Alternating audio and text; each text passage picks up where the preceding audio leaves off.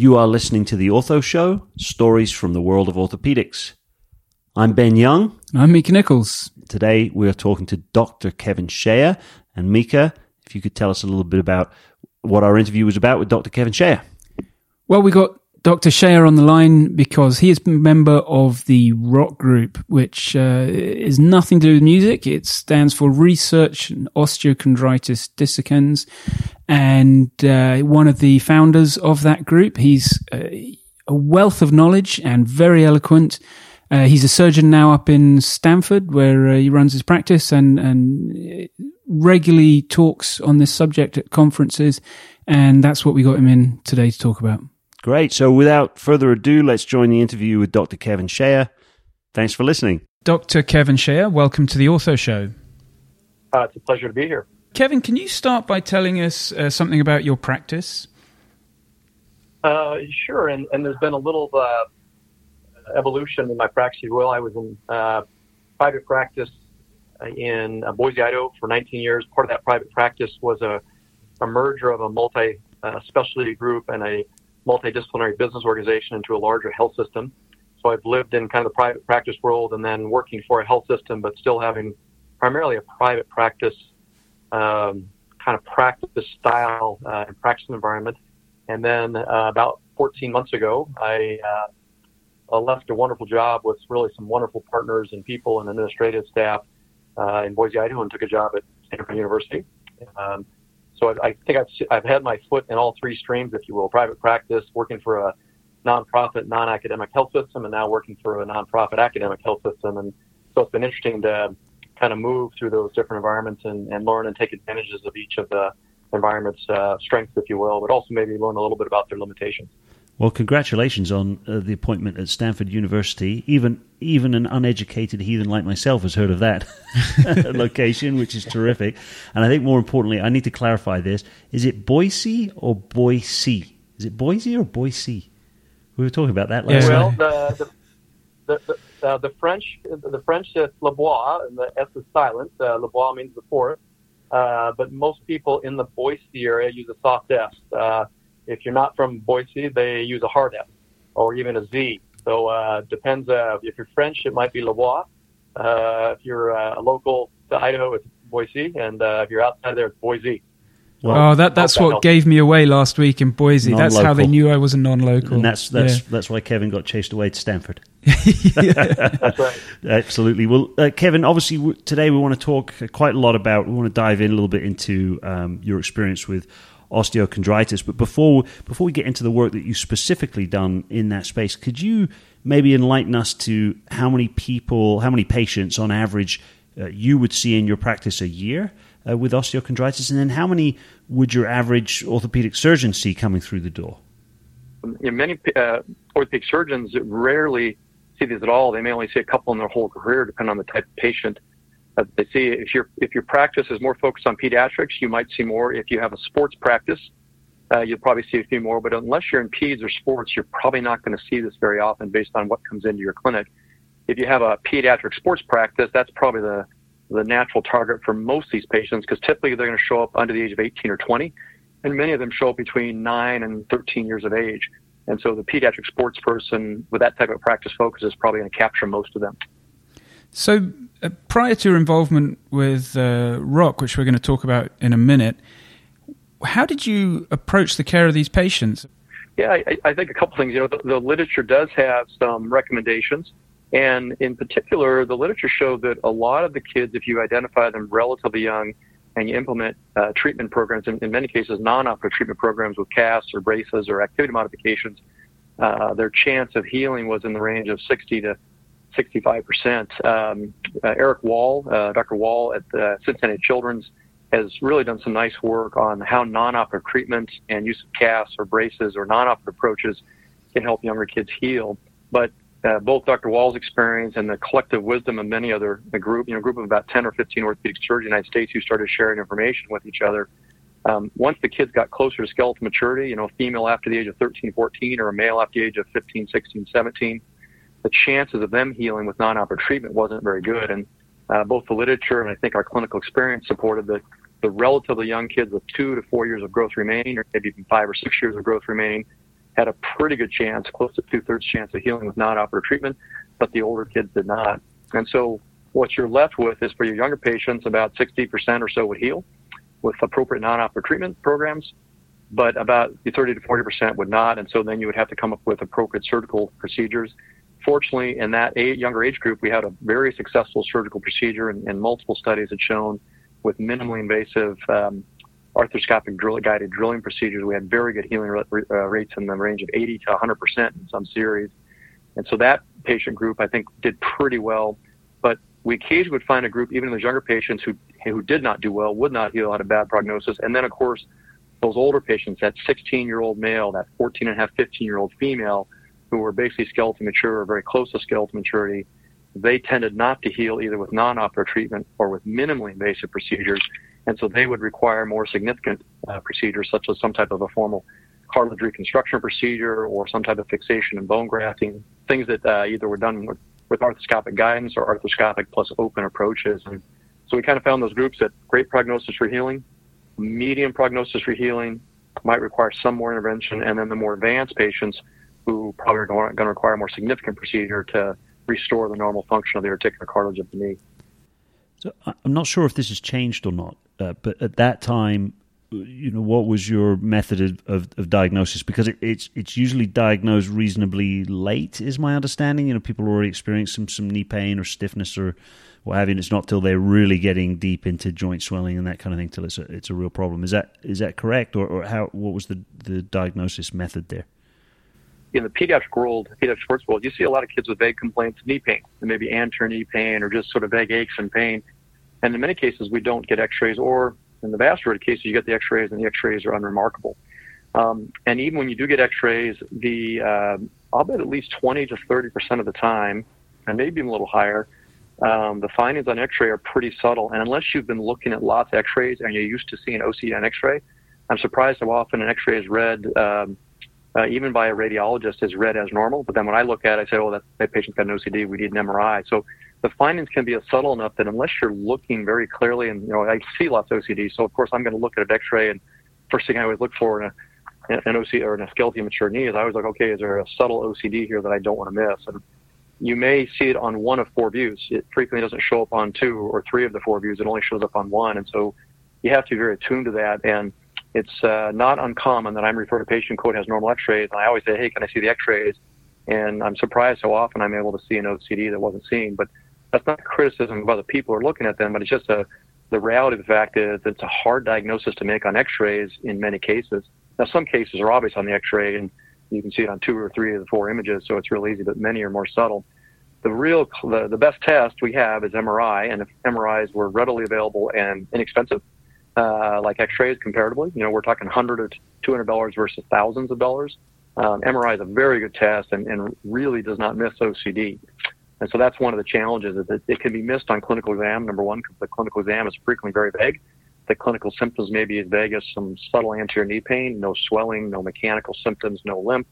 Um, and so the, the diagnostic challenge can, can be to make the diagnosis on X-ray, which can be uh, limited, and then uh, going on X-ray or going from X-rays to MRIs, which are more costly and require you know a much more committed uh, evaluation process than, than a simple kind of X-ray or clinical exam.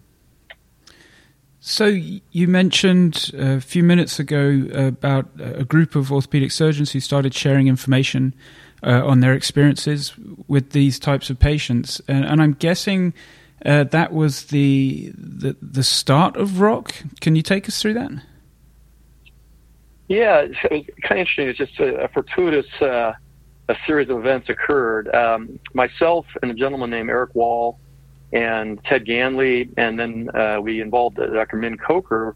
We uh, started having conversations about we were seeing more of this in our practice, and we were a little concerned about we didn't have the best literature to guide us, and since it was relatively uncommon condition, it was hard for any one center to see 200, 300 patients a year to start developing hey, what's the best treatment protocol? What's the best way to treat these patients? And so we all thought early on that if we could somehow share data, uh, that would help us, um, I, I, think, uh, more quickly acquire knowledge and quickly determine what were the best treatment options. And I think most importantly, when you're treating patients and families, we know that some of these go on to heal very well, but some don't. we wanted to be able to counsel families, uh, both the patients and their, their parents early on and say, hey, we have data showing that your child at this age with this type of lesion on X-ray MRI has a 92% chance of healing without surgery or has a 12% chance of healing without surgery. And, and that's the type of um, granular information that we didn't have. So we started talking about how do we start sharing information. So that led to a discussion about, well, maybe we should form this OCD study group.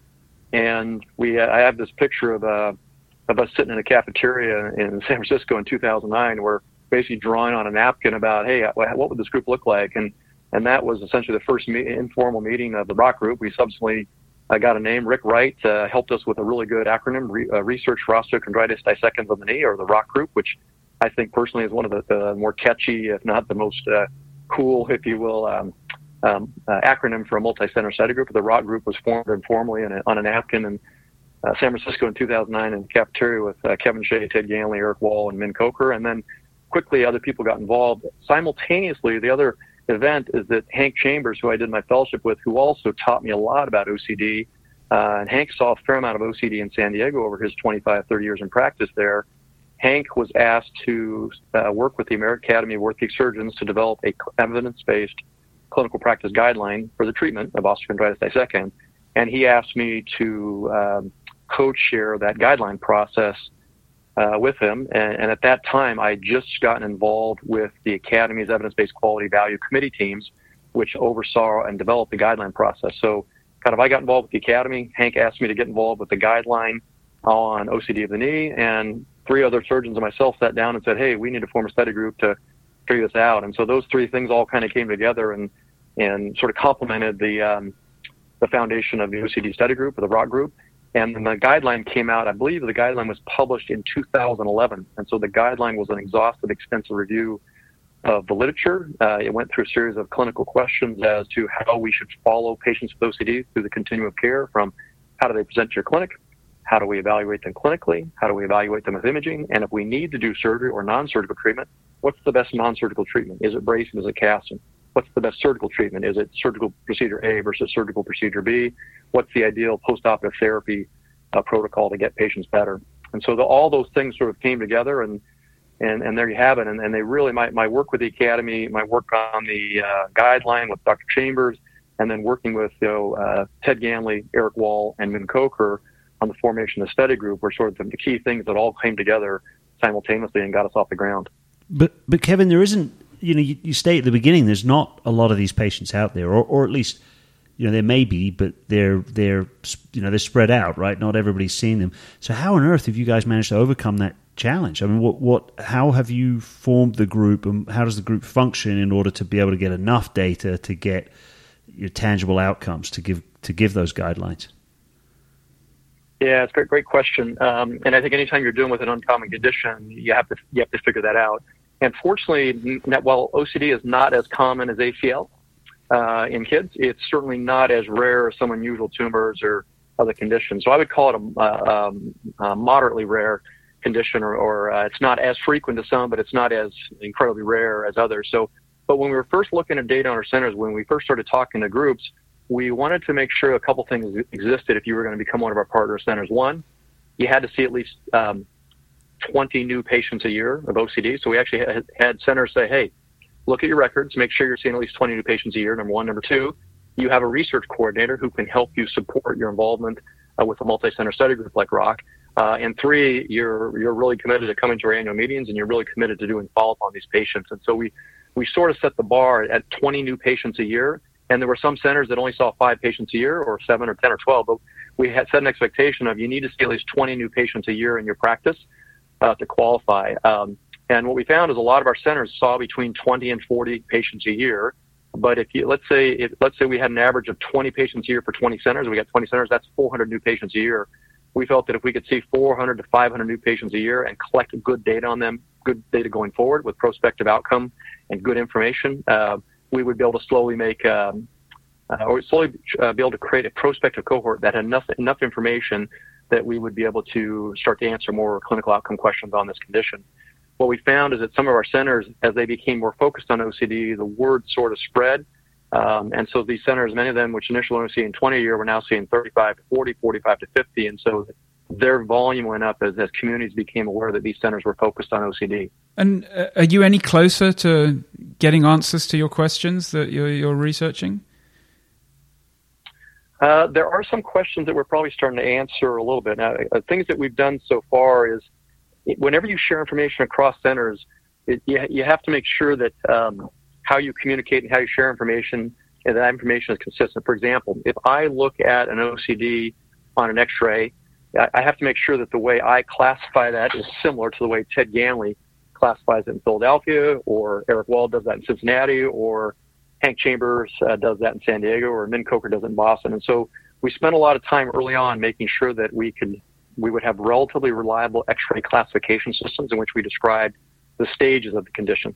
The second thing we worked on, which was critically important, uh, we all think that the, the, definitive standard in many ways of an OCD lesion in terms of classification is uh, arthroscopic evaluation. You know, what you see in the arthroscope is not always what you expect based on what you see in the X-ray and the MRI. And so the actual physical evaluation, the probing, the physical review, the camera in the joint, uh, and we spent a lot of time early on making sure that we had a reliable classification system and spent about two and a half, three years developing and um, uh, validating that we had a reliable classification system, which has been published. So we now have standards both for X-ray and most importantly for um, arthroscopy evaluation. The third hill that we're climbing, and the biggest hill, and the steepest hill, and the longest hill, is the MRI classification. And MRI is surprisingly complex, partly because the MRI is such a powerful tool and collects so many pieces of information.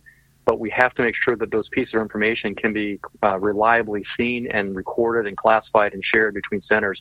So we're still working on finishing the MRI reliability thing, and I think we're probably 12 months away or so, maybe 15 months away from finishing our work on the MRI uh, reliability. While we're doing uh, completing the MRI, um, are we're still collecting information on patients because we can we can do some things simultaneously. We can sort of walk and chew gum. There are some things you have to do in series where you have to do step A, then step B, then step C. You, you can't change the order. But there are also things where you can do step A, step B, step C, step, step D simultaneously. And we felt that in development of the classification systems and developing a prospective cohort, uh, we could do at least some of those things simultaneously. So those things have all been running in parallel to some degree um, uh, because we felt it was reasonable to do so. Where are you going next? What's the focus now and in the future? And therefore, how can people either learn more or get involved? Yeah. So I, I think a couple things. You know, the, the clinical practice guideline, which came out in 2011, even though we didn't have a lot of evidence to give clear recommendations about uh, how you should treat OCD, we did outline with, with a, with a group of national experts, we did outline the important clinical research questions to go forward. And so much of what the rock group has done is they, they've used that uh, template of questions to move forward and to try to start answering those questions. So, for example, it was very important in the guide or in the guideline that we needed a reliable classification system for arthroscopy, X-ray, and MRI. So the rock group has taken those things on. Two of those things are done. A third is in the process of being completed. Um, I think the the other thing that's going to be very important, and, and the the reason the group really came together is that, as I mentioned earlier, when I see patients who have this condition, one of the challenges, and I'll just give you a typical scenario: 13 year old soccer player she has been playing soccer since she was five. She loves playing soccer, and now her knee is occasionally swelling. Mom and dad notice a little limp, and she's had pain in her knee. And she comes into my clinic. and She gets the diagnosis of OCD, and she has a lesion that I want to be able to look at the lesion, examine the patient, review the X-ray and MRI, and I want to be able to tell the family, you have with non-operative treatment over the next six months with an unloader brace or a cast or whatever we decide, your prognosis for healing is 72% or 98% or 12%. So the family and the patient can then make a decision such as, oh, I've got a 94% chance of healing with an unloader brace. Great. I'm going to choose that. Or if it says I've got a 22% chance or a 12% chance of healing with an unloader brace or a cast or non-auto treatment, they might say, I'm going to go towards surgery. So that's one scenario. The next scenario is if we do go towards surgery, there's several different surgical options. What is the best surgical treatment? Is it a transarticular drilling? Is it a retroarticular drilling? Um, that's one of the questions the OCD group is studying. Ben Heyworth, Boston Children's, was very successful in getting us a grant. He has almost completed a almost I guess we're almost in our fourth year of collecting data comparing transarticular to retroarticular drilling. We don't know yet which one's going to be the best treatment recommendation, but at some stage, I think in the next 18, 24 months, we'll be able to give patients a recommendation that this prospective uh, research trial has shown that this drilling procedure is better than this drilling procedure. And we'll be able to counsel families based on that. let's say the family has a more advanced lesion. It's a 16 year old female who's skeletally mature, and her chance of healing with less invasive or non operative treatment is, is less than 5%. We can then tell the family, well, these are the three surgical options you have to restore your cartilage. Treatment option A has this chance of success. Treatment option B has this chance of success. Option C has this chance of success. And we can talk about the relative success rates, but also the relative risk rates, because some surgeons that may have a higher success rate may have a more complicate, higher complication rate. And so we want to be able to provide that type of information. So when patients and families come to us, we can really engage in what we call really, um, we, have talked about patient-centered communication, and much of our practice should be patient-centered because that's very important. We really center our treatment around patient decisions, what they want. But I really think what we want, not just patient-centered, we want what I call relationship-centered. We develop a relationship with the patients, and we work together to share information with them about what is the best treatment option for you based on your personal preferences, personal concerns, um, personal personal foci, um, and this relation-based um, care pathway I think is very important. And the more information we have on counseling patients about what we can expect with certain treatment options, the better, the more rich, the more complete that relationship becomes because we have better information to guide patients and families as they make their decisions about what they think is best for their own, their own uh, particular circumstances. That's a terrific lesson. Uh, that's broader than OCD and broader than the Rock. That's a great lesson in all, you know, in all care approaches. Absolutely. In fact, all healthcare.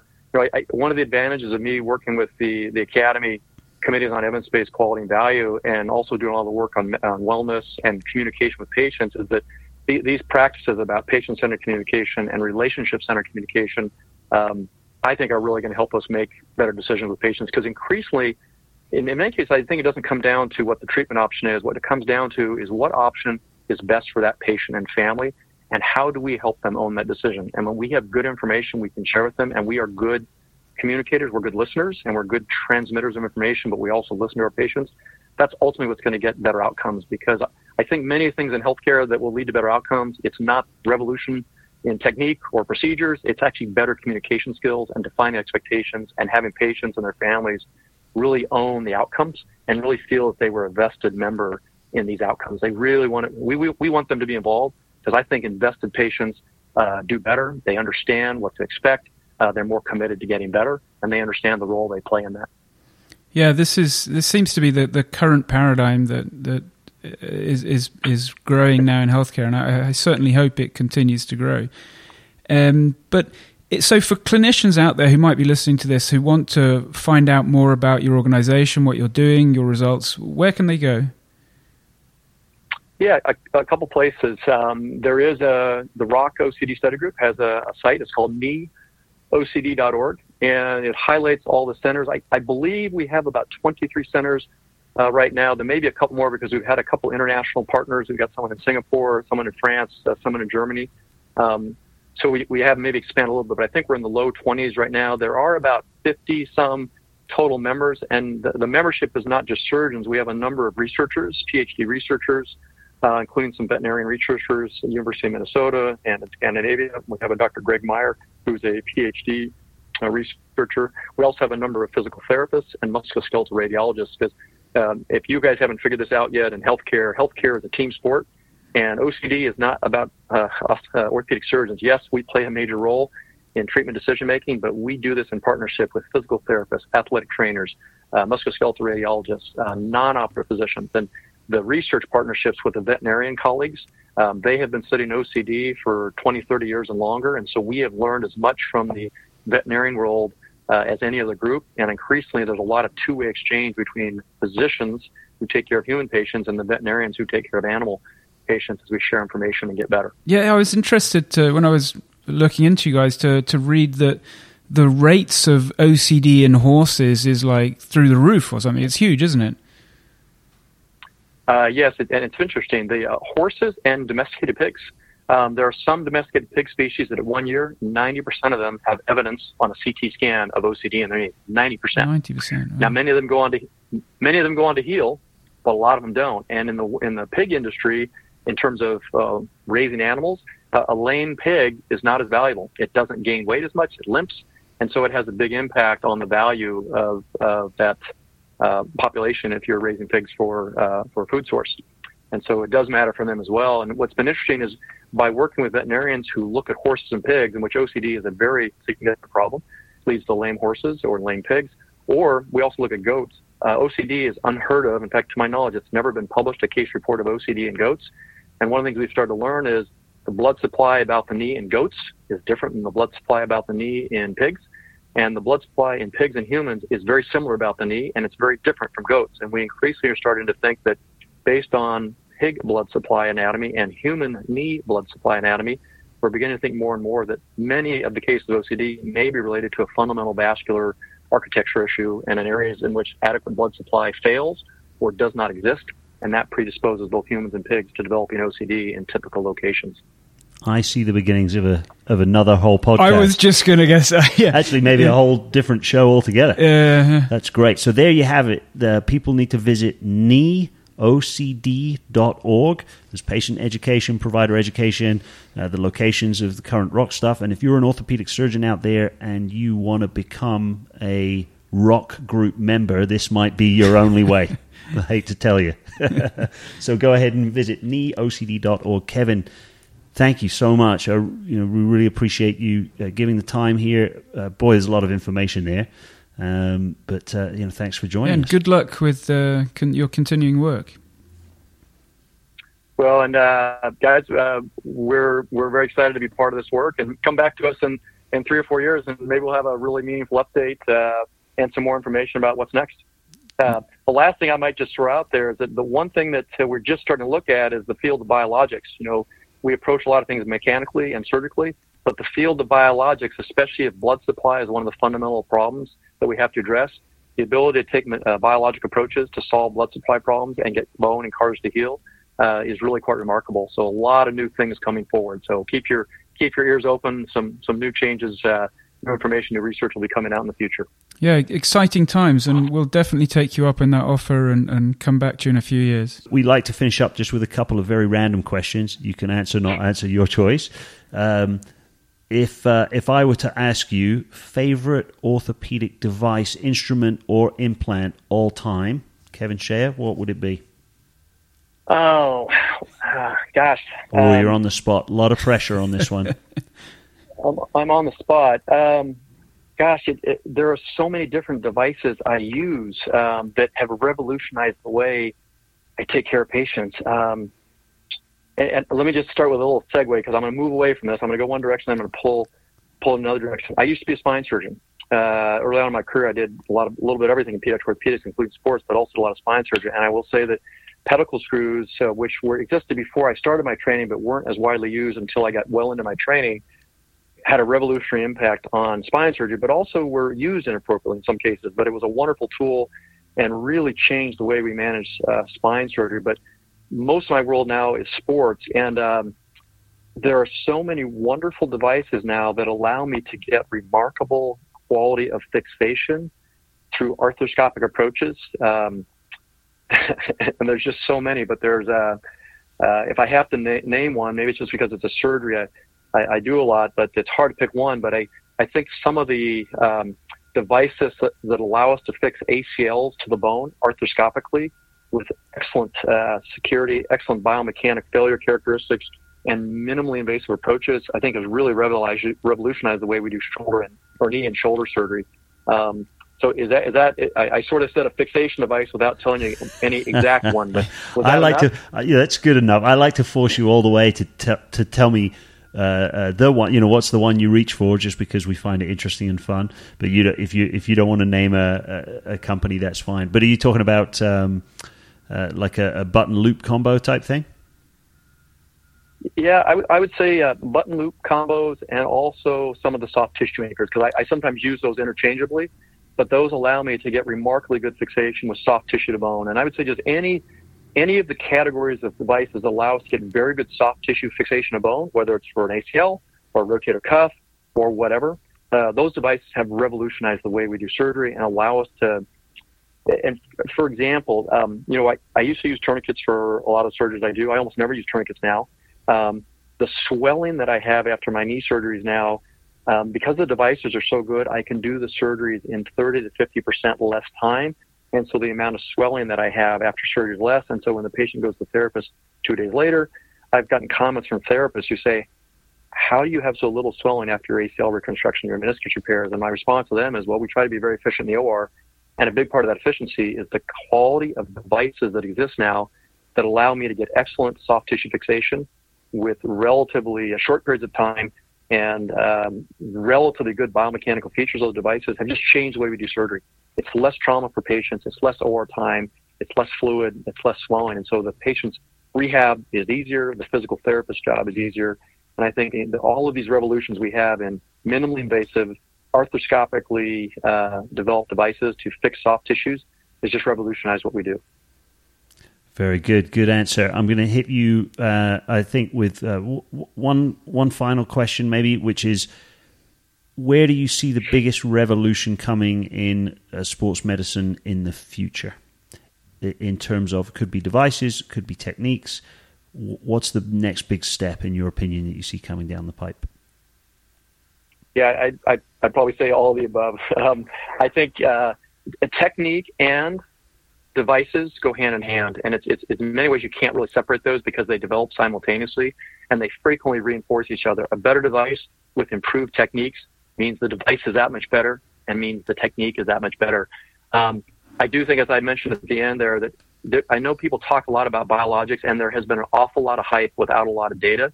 Um, but I do think we are on the verge of some real biological breakthroughs that are, are going to complement techniques and are going to complement devices. You need all of those. You need techniques, techniques that are based on good, sound biomechanical principles. You need biologics that really understand the biological underpinnings of all these conditions and what we can do to alter the microbiological environment and the growth factor environment to really promote healing. And then, of course, you need very adept, uh, consistent, reproducible surgical techniques. And we have to continue to pass those techniques on to every new generation who hopefully continues to make each technique better. So I think they're all the same. Um, the other thing I, w- I would say, and I know this is maybe a little bit of a off target what you asked, um, but I perhaps alluded to it earlier, and I'd like to call out a guy named David Ring. David Ring feels um, that some of the biggest revolutions we are going to see in healthcare are not technical device biologic. He thinks it's going to be better communication with our patients.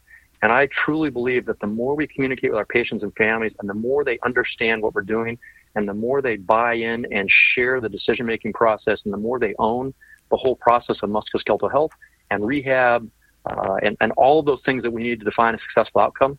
I think that's where the real revolution is going to come as well, is that we get better outcomes because we communicate better with our patients and they really feel they are owning and managing the decisions and they've got a real stake in that whole process. And I think the, the better communication techniques that we develop as we learn more, how can we be culturally sensitive? How can we be sensitive to different genders, different cultures, different people?